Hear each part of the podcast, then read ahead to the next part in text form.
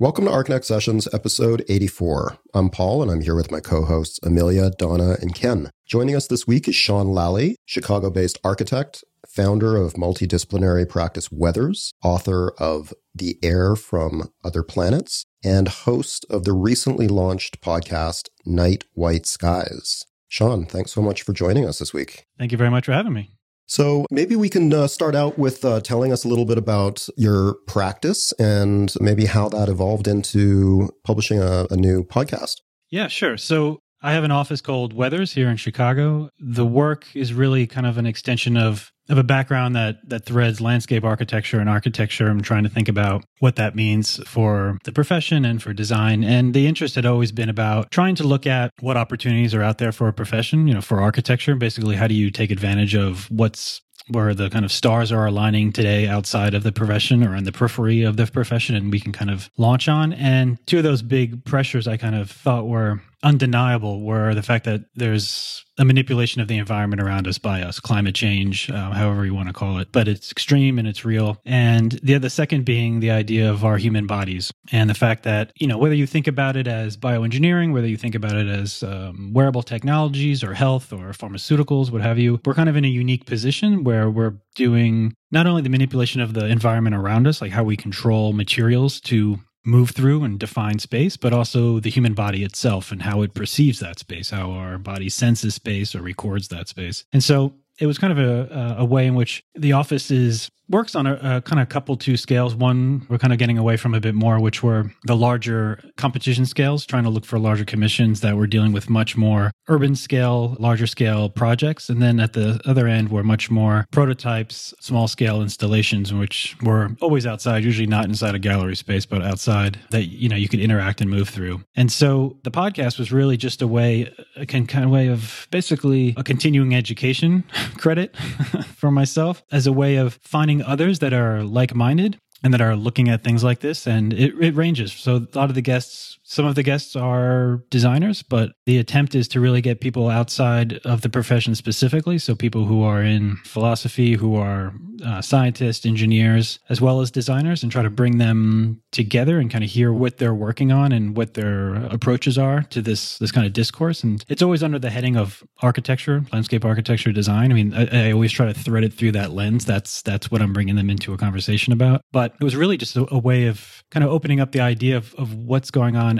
with people. I mean, there's just so much going on today. Maybe it's not that there's so much happening more than there was 20 years ago, but maybe we have access to seeing so much more so quickly that it was just a great opportunity i thought to to kind of connect with people and see what people are up to and, and hear about that and have conversations so, Sean, I'm intrigued by your your comment that you sort of are thinking at these very disparate scales of sort of huge master planning, city building scale, as well as prototyping or very small scale, and in particular about the human body as an object and an entity that occupies space. Was there something in your schooling background that sort of exposed you to both of these extremes, or were you exposed to something more middle ground and you felt like, wait a minute, we're not asking the bigger questions or the more specific questions? I mean, what started you first thinking about these very disparate scales of work within the field? You know what? That's a good question. That's something I hadn't thought about specifically, but I, I think I have an answer. oh, good. so my my undergraduate degree was in landscape architecture at UMass in Amherst, and that was a, a large land grant school where we were doing a lot of work with, I guess uh, at the time they're called greenways. So this idea of large urban planning, uh, regional planning, almost like how you would connect aspects of Massachusetts and Connecticut and and um, you know all the way down the East Coast, looking at at ways in which resources could connect to create these large greenway systems of of access. And I hadn't really thought about it until until you mentioned it, but that that was a kind of underpinning of, of a lot of a lot of the work. Of course, in landscape architecture and curriculum, we were looking at small gardens and small, much smaller projects, but that greenway approach of of looking at data and resources and trying to how to kind of overlay that information, you know, back in the day with trace paper on top of one another and trying to figure out what those possibilities are. And then maybe the vice versa coming out of UCLA in the late 90s, early 2000s, where a lot of that was fabrication, you know, looking at technologies. We didn't actually have any 3D printers at the time, but milling and um, a wide, you know, a range of other kind of technologies in which we were producing prototypes, mock-ups and models. And that that has always been a real interest to me. I, I've always enjoyed making making things. So if I've had a within most of the work of the office, if there was a distinction, an opportunity to, to go between making a rendering or making a mock up that we could photograph, I would always lean towards making the model and photographing it. It was probably not always the, the wisest move in terms of amount of time um, that that took, but there was something about making the physical that that I could engage with better than kind of defaulting to a, a rendering of it. And so, yeah, I, I, I, guess that that that is kind of the tie-in between looking at those two, and I, I don't see them really as very different from each other. I mean, they they certainly are important both to be doing at the same time because they they reinform each other. You know, one allows you to see the same question or the same ask the same question, but then approach it at, at, at very different scales and and be able to kind of always produce a feedback mechanism between the two. I actually just came out of the Exhibit Columbus symposium this mm-hmm. weekend, and um, they constantly brought up through this was the Saarinen's admonition that the architect should always study the thing in the next bigger scale, mm. right? Mm. So the chair in the room, the room in the house, the house in the whatever. So that I think you're right that that that disparity of scales across scales has to inform one another. So yeah, how can they not, right? Right. right. we we live in in bodies that are used to sitting in something small, and we also fly across countries and worlds in airplanes. So I mean, in many ways, as a designer, it's you know not to put it in a law term, but it's due diligence. you know, if without without knowing those implications or at least entertaining them, it's very difficult to to understand the thing you are approaching. Hey, Sean, I was listening to uh, episode three with uh, Thün and Velikov and listening to the other episodes of your uh, podcast. And I found myself nodding vociferously when you all were talking. And it's interesting because to me is that I've always been connected to this idea about the, the body and, and architecture uh, from my reading of Elaine Scarry, who wrote a book uh, called Body and Pain, to my actual own physical self being connected to technology through uh, EEGs and feeling that, that, that kind of pain. And so the, one of the things I thought about is that when I was listening to that conversation and I was wondering, the only real overriding question I had was that is it possible that as we deepen our connection, both literally and metaphysically to technology, that the possibility of our, that we deepen our capacity for intimacy or empathy for one another? Is that, is that something that, I mean, it just seems like the Facebook is one level, but the, the more,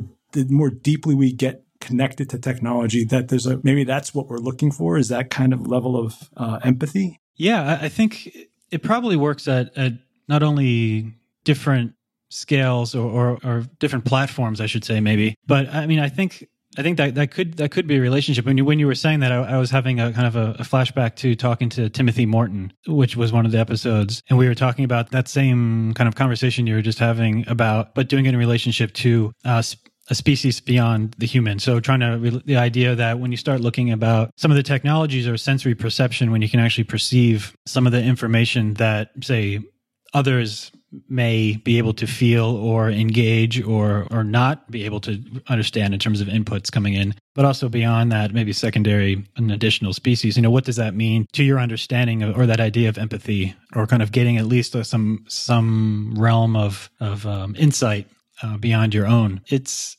you know I, I don't know. I mean, I don't know how that plays out in terms of platforms like like Facebook or, or Twitter when you're just trying to connect. And it's funny you should mention that because I was just joking around with some friends uh, the other day saying that this week I'm actually getting off of uh, instant messaging and a few other things because I just needed a break from it, primarily because it just was overloading all my decision making. But you know, so there's always pitfalls and and and benefits to to all of this. I think one of the the kind of real interests of the design office is really to try to test out what are the implications to a lot of these technologies? So you have people who are working in human sensory perception. So everything from healthcare to wearable technologies to bioengineering. And in the flip side, you have a kind of augmentation of the environment, things in which we can actually control, manipulate, you know, microclimates and, and environments. And these are happening with, these are huge industries. These are trillion dollar industries the kind of energy sector you know manipulation and, and, harnessing of energy and bioengineering. And ironically they're very they don't really i'm not going to say a kind of blanket statement that they don't talk to each other but they're they're really not they don't overlap a whole lot. And so, as an architect, I think what we do really well is actually being able to stitch together these two sides, you know, understanding a little bit about the body and understanding a little bit about the materiality and kind of how the body interrelates with that material and the space that it provides, you know, the boundaries that it makes. You know, at the end of the day, that's what architects, at least the way I interpret it or choose to interpret it, is that we manipulate material to create boundaries and those boundaries are basically how we interact with space. And so going back to that idea of of the technologies and that empathy i think there's a lot of stuff we we don't know the implications of it because they're coming out of out of for profit tech companies that are looking to turn around and kind of turn around tech and advancements so quickly that we haven't really integrated them into design in such a way where we were trying to look to figure out what those implications would be with how we socialize with each other, how we interact with each other, how we engage space and kind of communicate that to others. And so that that's a kind of big a big question mark actually uh, of of of a lot of the work.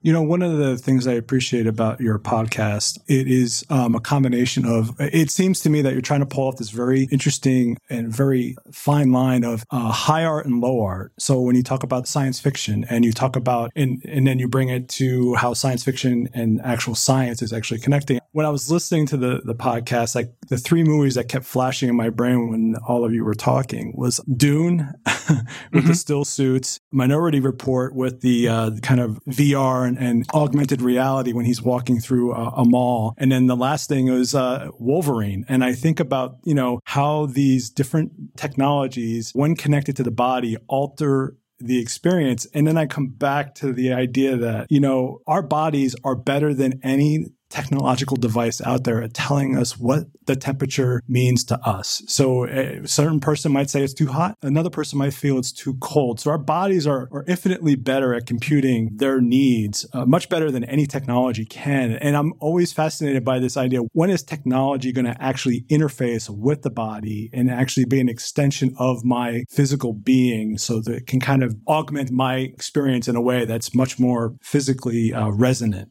Yeah, I mean that that is I mean a kind of common example of that would be just our our eyes, you know, from the idea of you know, just a, a, couple of decades, the idea of glasses to the idea of contacts to the idea of LASIK to the idea that that you can actually improve your eye vision better than 2020. You know, if you were to go into the doctor's room, they can they can provide for you better than so-called average. And so a lot of this is really building off the idea of of existing human sensory perception that that can be not just augmented to give us something that maybe is not akin to something we already have say sonar or something, but also senses that we already have. You know, so uh, there's a company I'm thinking of, like I think it's called Athos, which is looking at almost like a basically a bodysuit for sports or for anyone who's working out, and you wear it, and then uh, it produces a kind of electrical signals through the body with a kind of placement that you put on on various locations as you work out, and in that you get a kind of report that talks about the use of your muscles, which muscles were being used, which ones were being used to what percent, and so you start to realize where you're pushing and where you're essentially being off balance in terms of of of the kind of you call it the symmetry of our body. You know, so maybe you're you're kind of using one side more than the other. It can actually map your body and understand its performance. And a lot of this stuff is all mostly about indexing, right? So you you know you have a Fitbit or you have this or the other kind of indexes your health. But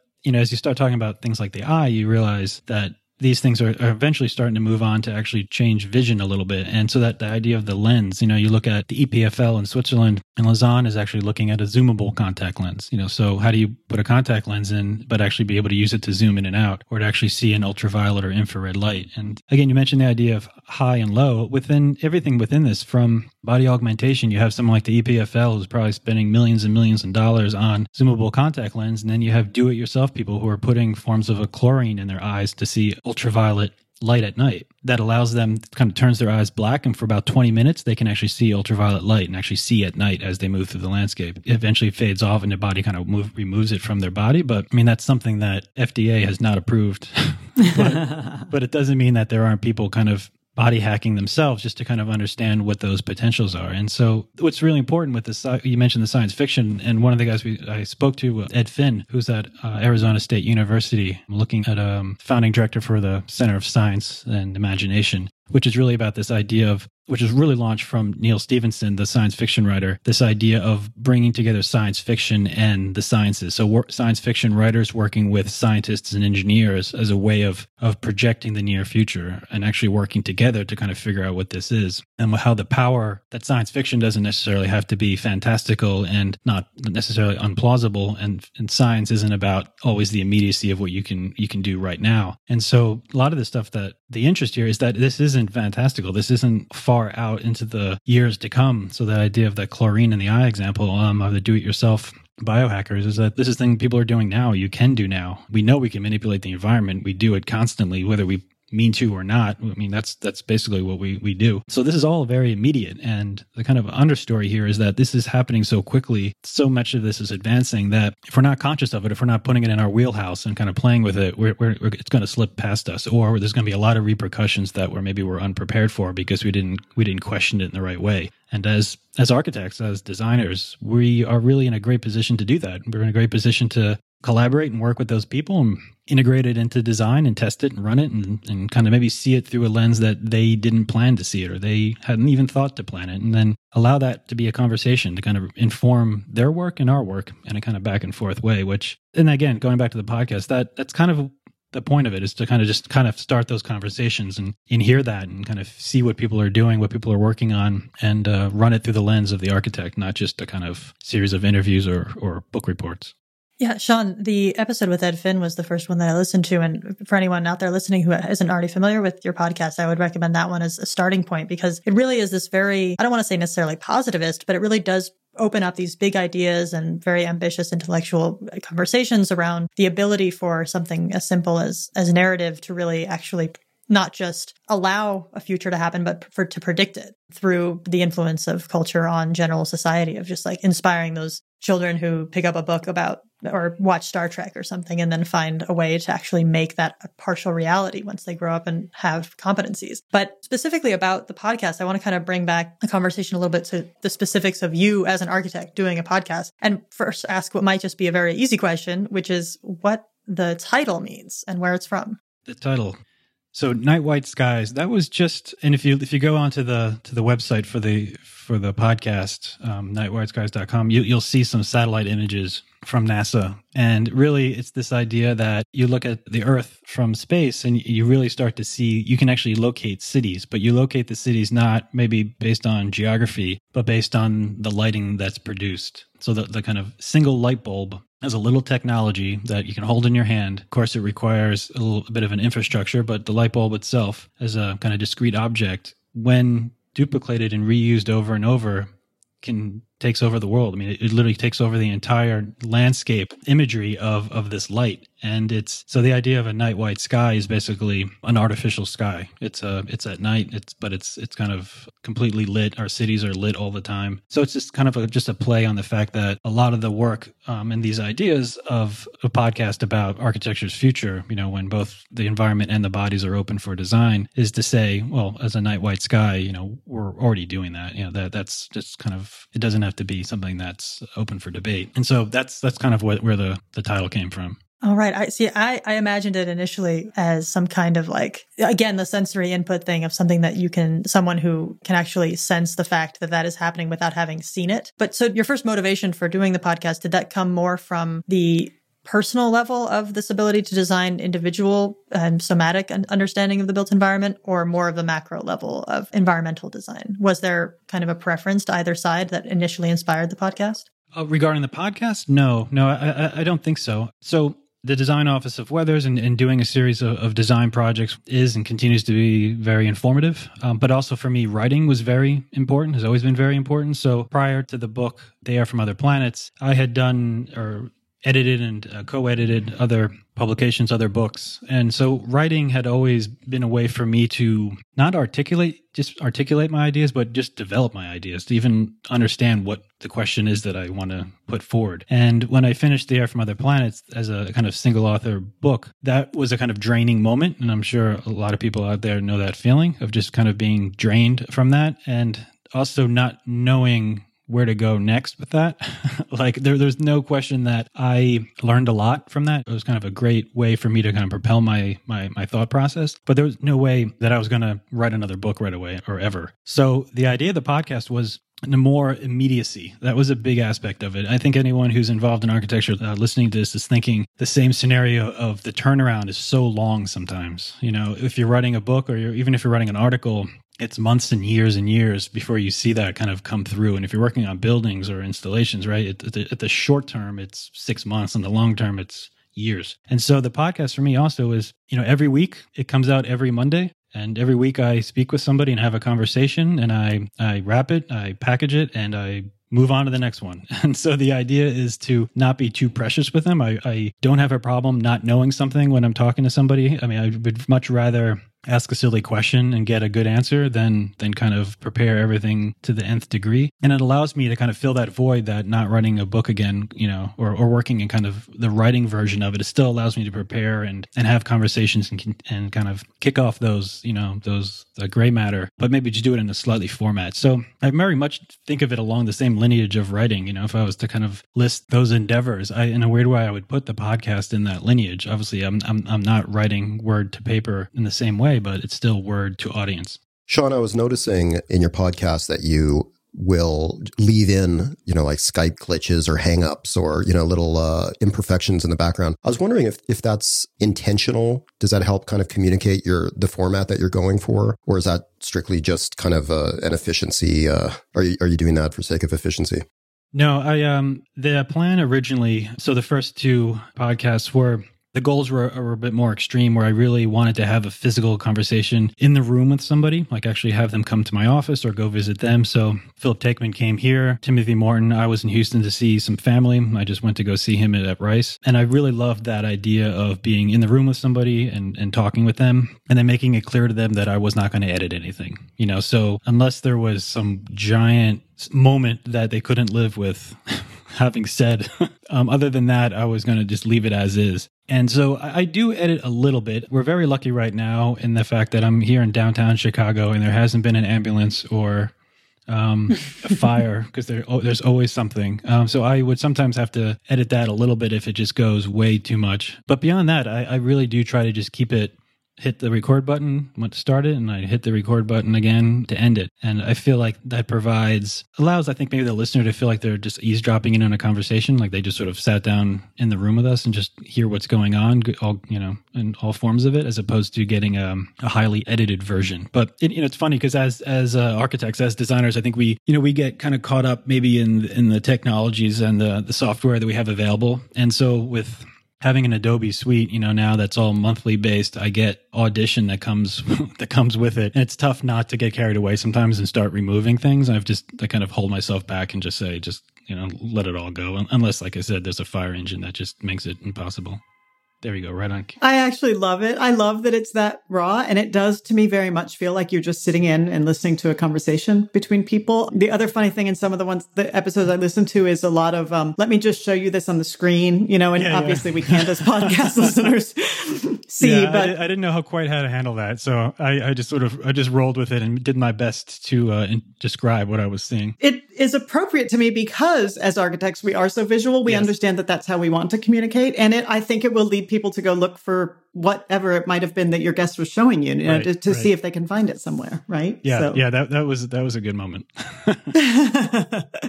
I wanted to ask, and this is going a little off the podcast, I guess but I love I love the podcast. I've loved listening to it. To all of our listeners, it's some very heady conversations that are also just really um, intriguing and and fun to listen to, and great topics that you feel like you do want to to continue pursuing a little more afterwards. But I was listening recently to a, um, a session at Yale University. There was a symposium where five deans of various colleges spoke about their school's mission, basically, to use a very corporate word. And Monica, one of the things that Monica Ponce de Leon said was that she is somewhat concerned about this attitude that seems to be pervading architecture education right now that architects can basically anything that we decide we want to talk about becomes an architecture topic. You know, that there's kind of an anything goes breaking down of boundaries whereby if an architect wants to think about small local food production, we would go ahead and do it without maybe considering that there might be other experts that would know more about it. Your podcast is so broad and and diverse and I'm wondering where you sort of draw any kind of line or if you do draw a line around what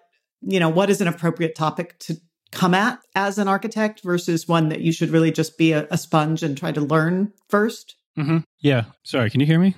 Yeah. Okay. Um, I wasn't got a little bit of a problem here. Yeah, I, I don't know how to how to answer that. Um, I I don't know where she was going with that, but my my gut reaction is to to Vietnamese uh, to to disagree completely. I, I, don't understand my my problem with that. And uh, there's just been a lecture here that that I'm I'm, I'm about to uh, check out online. Um, it was with um, Peter Eisenman talking about autonomy and architecture, and what I question is what what are what are you trying to hold on to? What what how are you defining in her case architecture, and why is that so precious that that it, it means you couldn't delve into other other activities or other um, other events? I mean, primarily because if you're talking about everything from like say food, I mean that's not personally my my my cup like what I'm looking at, but I would think if like if that is a current pressure on society today, and you as an architect who is defined who looks at space and and use of these things can contribute to that conversation, then then you should. I mean, I don't I don't see why you would be prevented it because some rules and regulations of the discipline or the practice as they're outlined in a contract somewhere dictate what you look at and what you don't. I I, I don't follow that. Um, and then as it turns to the to the podcast, you know, I really do try to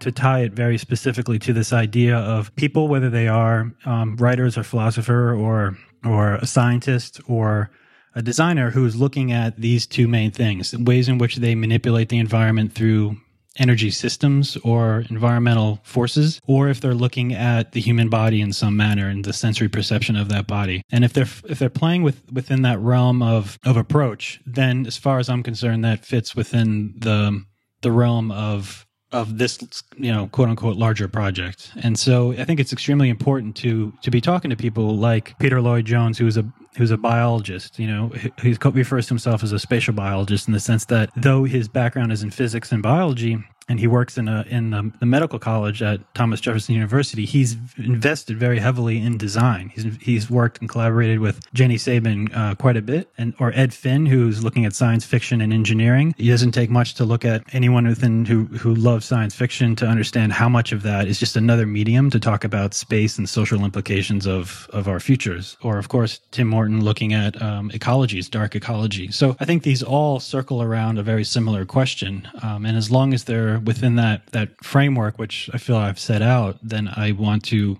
I want to hear from them, and I, I want to talk to them about what they're doing and understand what they're doing and, and question what they're doing. And hopefully through the the podcast have them question me. You know i really do i i look forward to moments in which it's a little uncomfortable because at that point you know you're kind of treading on something new or something you've overlooked in the past. And that uncomfortable moment means you're onto something. You know it means you you've either been sidelined sidetracked sidelined because you you just hadn't thought of it for some reason and we really want to write that down and, and, and travel that line later. But i really question this this the kind of autonomy that is really becoming you know has been present in, in architecture and I, and I don't know where it comes from i don't know if it comes from a an insecurity, an, an, unwillingness to to open the discipline. I don't think there's any problem or lack of of opportunity out there. Um, well, the you know I've always I've always tried to reach outside of architecture because I find architects to be inherently boring um, in the profession, in the, in the, profession, very much the, the same way. I, I,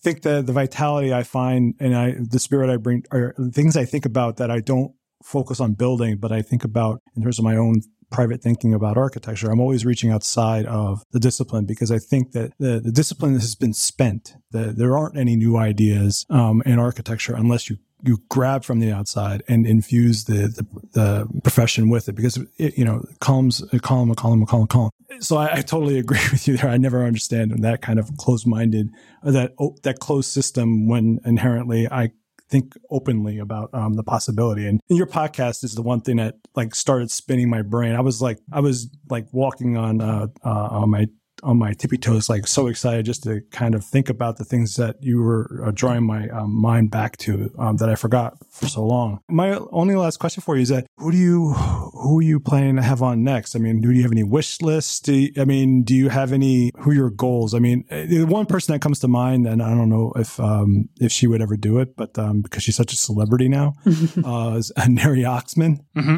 Um, is that someone who's kind of high on your list, or you already interviewed her? What have you? You know, actually, I hadn't thought of that. No, I mean, I would, I would, wouldn't be against that. It's not someone who's on like the the schedule coming up or anything like that. But of course, yeah. Um, I mean, there's there's a, a range of um of people. I think I'm I'm trying to approach it in, in slightly different ways. So some of it are are people that I that I've never met that I think are just doing interesting work. So you have to excuse me if I'm mispronouncing a name here. Uh, Gretchen Bakey or Bake, who is who just wrote a book about the grid, and it's it's really about the energy grid system here in the United States. You know how we've kind of moved from this idea of um, kind of connecting the kind of national uh, grid system for power and how we move into the 21st century. If we we're looking for alternate power sources what that needs to be and how that's going to change both the grid system but also the cities itself that that, that kind of move forward with that. Um, so everything from from stuff like that to um, Bradley Cantrell at Harvard who's looking at simulations of, uh, of the environments you know I think he's looking a lot at the Mississippi River as a way of kind of understanding the past as well as like the predictions of the future and how those those um, ecosystems and stuff move. Again I'm going to be awful with names here. And so one of the things that I do before I give every any interview is I, I have the guests say their name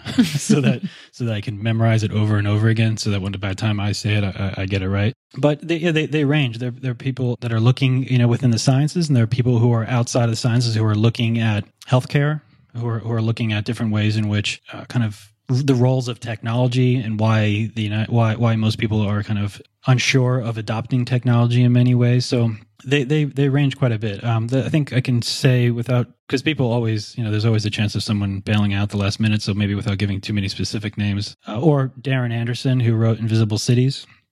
It's a great book. He'll be on the podcast. So it ranges quite a bit. Um, it, it all kind of ranges into. I should correct myself. It ranges in their the um, say the profession or discipline they currently operate in, but it doesn't range too far outside of of the actual trajectory or the the approach of the podcast itself, which is about the, these two things: what we do with our environment and what we do with our bodies. So, Sean, now that you've gotten into podcasting, I mean, I'm interested to hear your thoughts about about the podcasting medium in general and, and what it can offer architects. Cause I know, I mean, we've been, we've been doing it now for a couple years and, uh, you know, we had a, a, variety of kind of motivations to get into podcasting and we've seen a lot of changes in the, in the world of podcasting. There's a lot of podcasts that have kind of, uh, reached into the mainstream in the last couple years that have got people, you know, really into into subscribing to new shows. So, what are your thoughts about podcasting, and and do you think that it's something that that uh, architects can easily adapt into their into their practices or their work? Actually, I should be tapping into your knowledge about this um, because you guys have been doing this for a number of years. But yeah, I mean, one of the things I've just what kind of piqued my interest was the podcast has a lot of different forms and way in which people approach it, and to be you know completely transparent, I think there are there are there are people who I, who I enjoy listening to. One of them, believe it or not, is is Joe Rogan.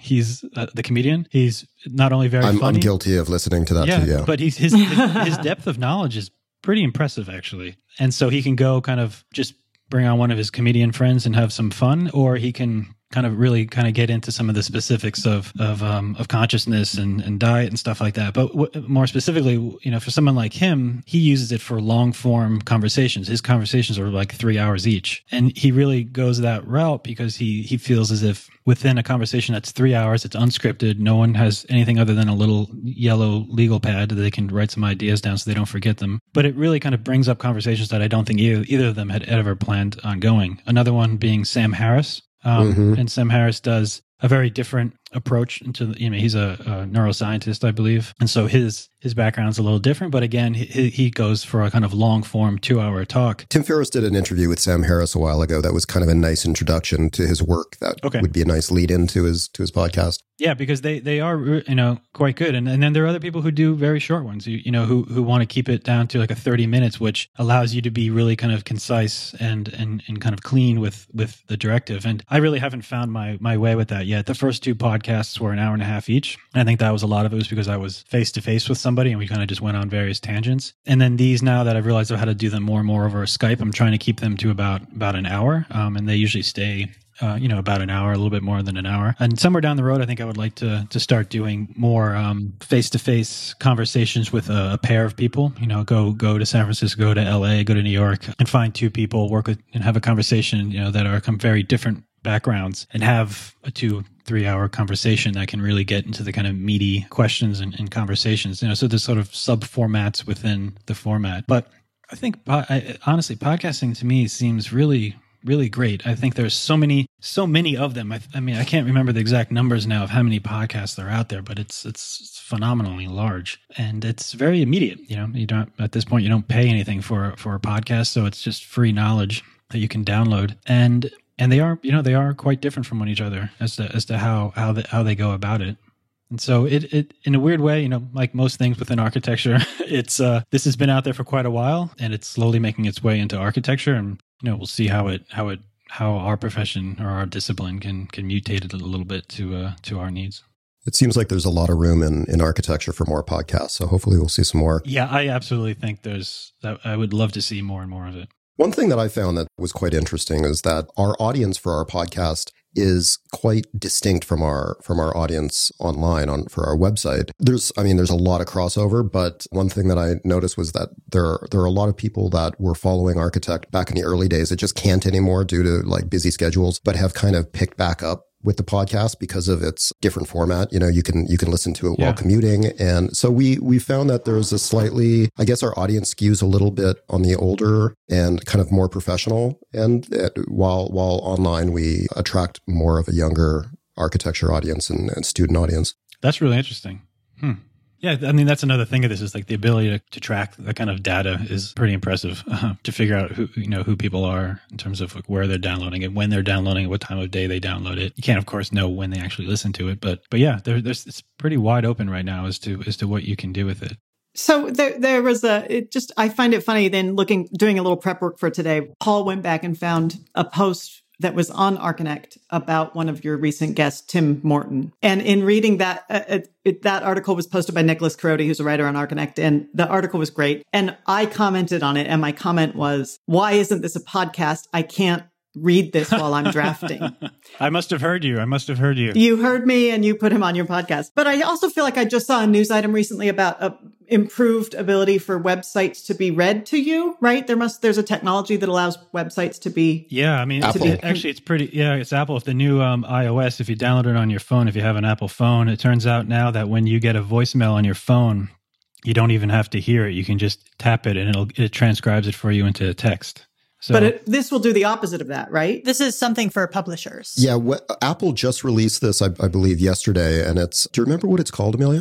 Um, I can draw it up. Just give it's, a description. They're through iTunes. They're allowing people to subscribe to audio versions of websites that are uh, narrated by professional voiceover artists. Oh, they. Oh, I didn't get that. I didn't oh. understand that it was narrated. But so again, going back, Sean, to your very casual and relaxed presentation of these conversations, I do feel like I would miss that that. I mean, I think a, if, if it was just a uh, a bot reading the text in a bot voice, that would be annoying. Or and James Earl Jones could do this for you. I mean, depending on the voice, I guess that could be nice. But I do really enjoy about the podcast format the fact that it so frequently just sounds like people having a conversation. I enjoy that very personal. Well, I think one it. of the things too is what I don't do anymore, and just I've only been doing this for six weeks, is uh, write down my thoughts when I do the introduction because mm-hmm. you know, as, as someone who writes, you you realize your your voice for publication and your voice for conversation are two completely different things. Mm-hmm. And I think what becomes interesting is when you have, if I was to write something for a blog or, or, or, or a paper and then have somebody read that out, out loud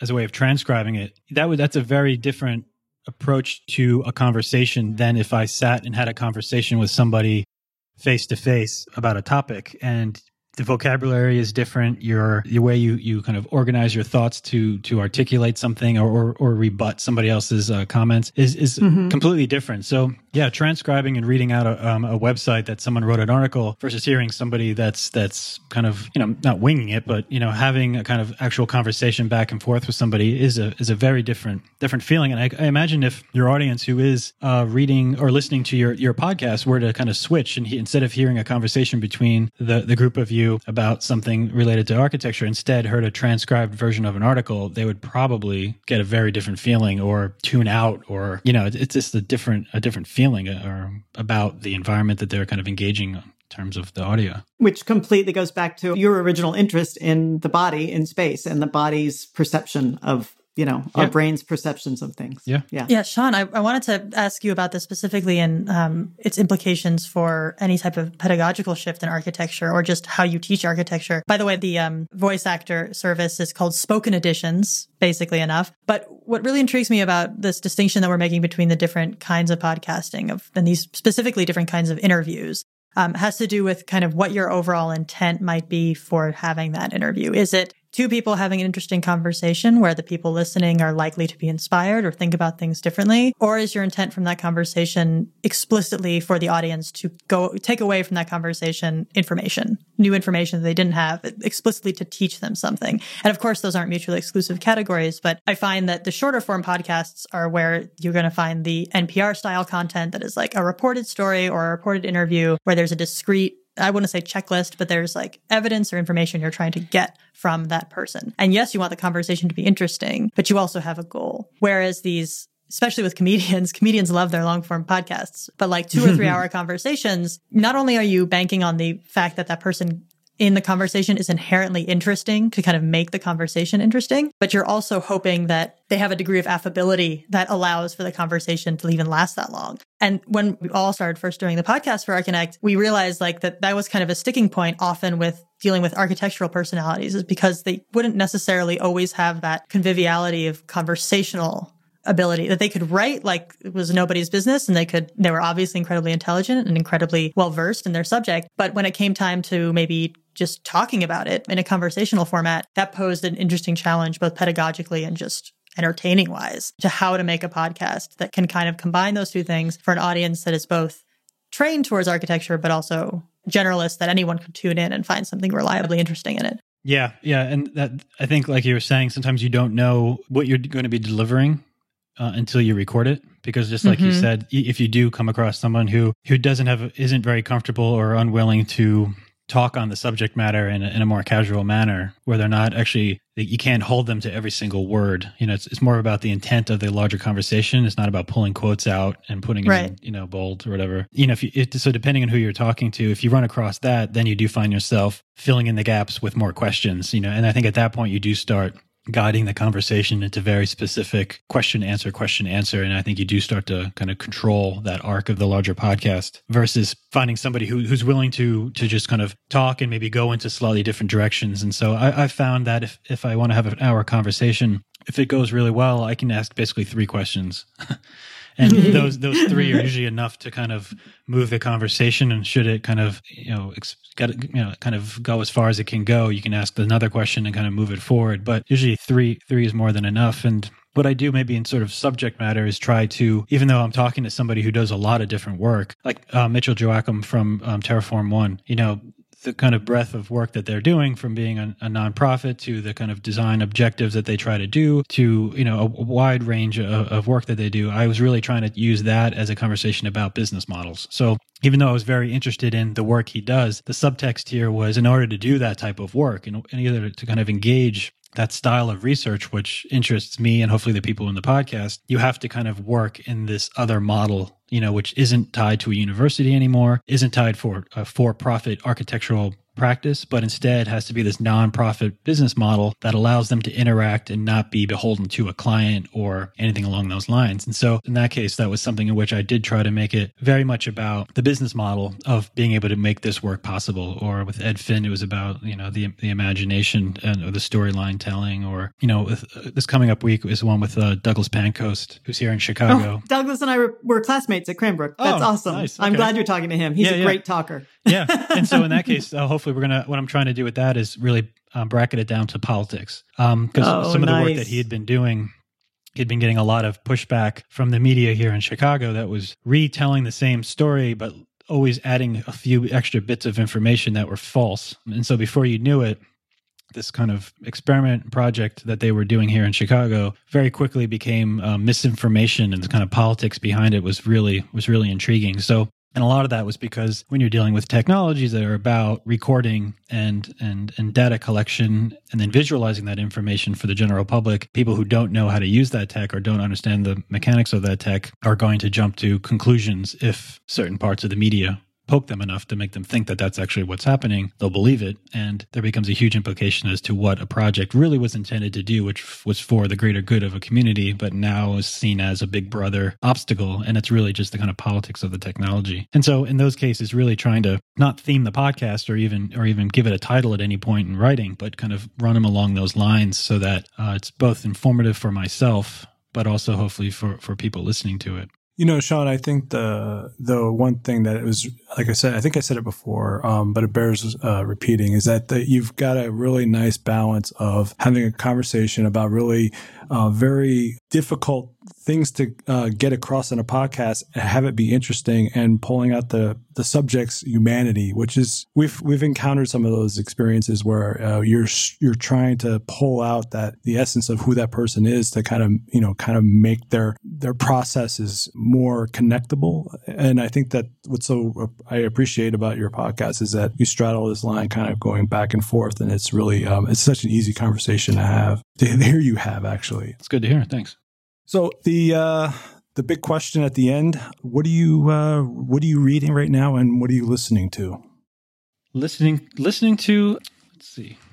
I mean, well, well, I found out that more recently that bookwise, I've been actually my little little secret uh, locator of new publications has been the Nature Journal. So it's a weekly subscription. I actually get it as a physical artifact in my mailbox. Something about that is nice.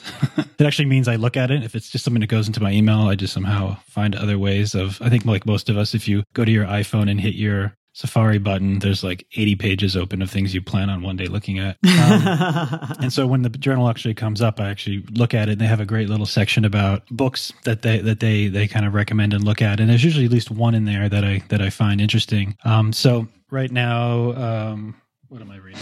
I, I do have a problem of of um, the guy that doesn't know how any book ever ends because I've never get to the end of it. I always somehow find another one to pick up and start reading. So I don't know how any stories come to an end. But one that I just got in that looks really great that I'm about to start um, by Adam Rutherford called "Is a Brief History of Everyone Who Ever Lived," and it's um, it's about our genes, and it's just basically going through the genes of um, of our species and talking about the evolution of that and, and, and what that means. And in terms of of music, um, I've been actually really getting into looking through um, Spotify and really trying to look at uh, various uh, stations and playlists. And a lot of it now is, to be specific, the, I really like the new DJ Shadow album that just came out. Um, Baths, um, the, the, song Animals, um, Slumberjack. Um, just a kind of just a small example of of stuff. I don't know how to be any more specific than that, but is that stuff that Spotify recommended to you? It's actually I think I found some of that off of their playlist. The Discover weekly thing that is uh, tailored to each individual account. This one they just yeah I don't know. This one's just called Heady Beats. Oh, okay. Yeah, they have custom made playlists and such. And then there's one that they, you, by tracking your own listening habits, will suggest. Oh, they produce one for you. Mm-hmm. You know that that's interesting because there was a playlist that was on here that I really loved. Um, I had it on here and I went back and it was gone. And it very well could have been the same playlist. They just kind of gave me new songs. Yes, that that's it. actually a known uh, kind of beef in the Spotify user community okay, that those good. playlists disappear, and even if you and you have to like manually save them every week. That's you, good. Okay, and that's good to know. I thought I was going crazy because I was like, that was a really well selected. I've been through that I went as well. Back to it, and I was like, why are they not there anymore? and so, yeah, those kind of heady beats. Looking through that, um, and um, yeah, yeah, I, I really do try to to mix it between nonfiction and fiction. I, the uh, going back to Ed Finn for the um, the Institute for Imagination and the Sciences, they have a, a, book called from or a group within that organization called the Hieroglyph Project, and that's a really great a great uh, resource for people if they want to look at it. They so they produce a series of books. Uh, just recently, I think they put out a, a small selection with Kim Stanley, who wrote the uh, the introduction of it. He, he wrote uh, Twenty One Thirteen. I believe 2112, a science fiction piece. And so these are all science fiction pieces in which they kind of correlate a relationship between a science fiction writer and some scientists and engineers, and they kind of collaborate in some way to actually understand the background of the story and kind of inform the story. So I wouldn't really quite call it hard sci-fi, but it's it's just a, a, way of kind of intermingling the idea of reading a book that's that's that's nonfiction, you know, about say the energy grid, but also kind of playing it off and looking at something that is in that hieroglyph book that's really about the grid through the lens of a science fiction writer who's thinking about 50 years from now outside of um, of San Diego and Mexico and what that means for for a water drought or something. Well, thanks so much for joining us today, Sean, and and uh, talking about the podcast. And to uh, all our listeners out there, make sure to uh, check it out. It's uh, Night White Skies, and it's probably available on all places that people listen to podcasts. Is that right? Yeah, iTunes, Spotify. Yeah, or not Spotify, SoundCloud. I haven't had. It's not on SoundCloud yet. I have it just on iTunes and then the uh, the website. Well, it'll grow in time. there's word out there that Spotify is in negotiations with SoundCloud to buy SoundCloud. So might be on Spotify if you put it on SoundCloud soon. Okay, good to know. Whether you like it or not, yeah. Yeah, yeah. And thanks to everybody else out there listening to us this week. If you have any questions, comments, or suggestions, you can reach us on Twitter at our Twitter account, Arc Sessions, or with hashtag Archinect Sessions. You can also send an email to us at connect at archinect.com. And if you enjoy this podcast, please consider rating us on iTunes and our other podcast, One to One. Make sure to uh, check out the the most recent episode uh, where Amelia interviewed Stephen Hull down in in San Diego at the Salk Institute. It was a really fascinating conversation, so don't miss that. And then next week, I believe uh, Amelia, you're going to be sharing your interview with Deborah Berke. Yes. So this is some, in some ways, a follow up from our Archinect Sessions podcast last week, where we spoke to the organizers of Exhibit Columbus, where Deborah Berke was a keynote speaker. And so you might have seen Donna Sink's uh, incomparable live tweeting from Exhibit Columbus, where she took over Archinect's Twitter account. And so with Donna's help of kind of being on the ground, uh, I am going to speak with Deborah about how the overall Exhibit Columbus went and what kind of intentions there were and, and just her practice in general. Yeah, Donna, that was really great live tweeting. I felt like I was there. I'm glad. Thanks so much for doing that. It was fun. All right. Talk to everybody next week. Have a good week, everyone. Thank you. Thanks, everyone. Take care. Bye. Bye.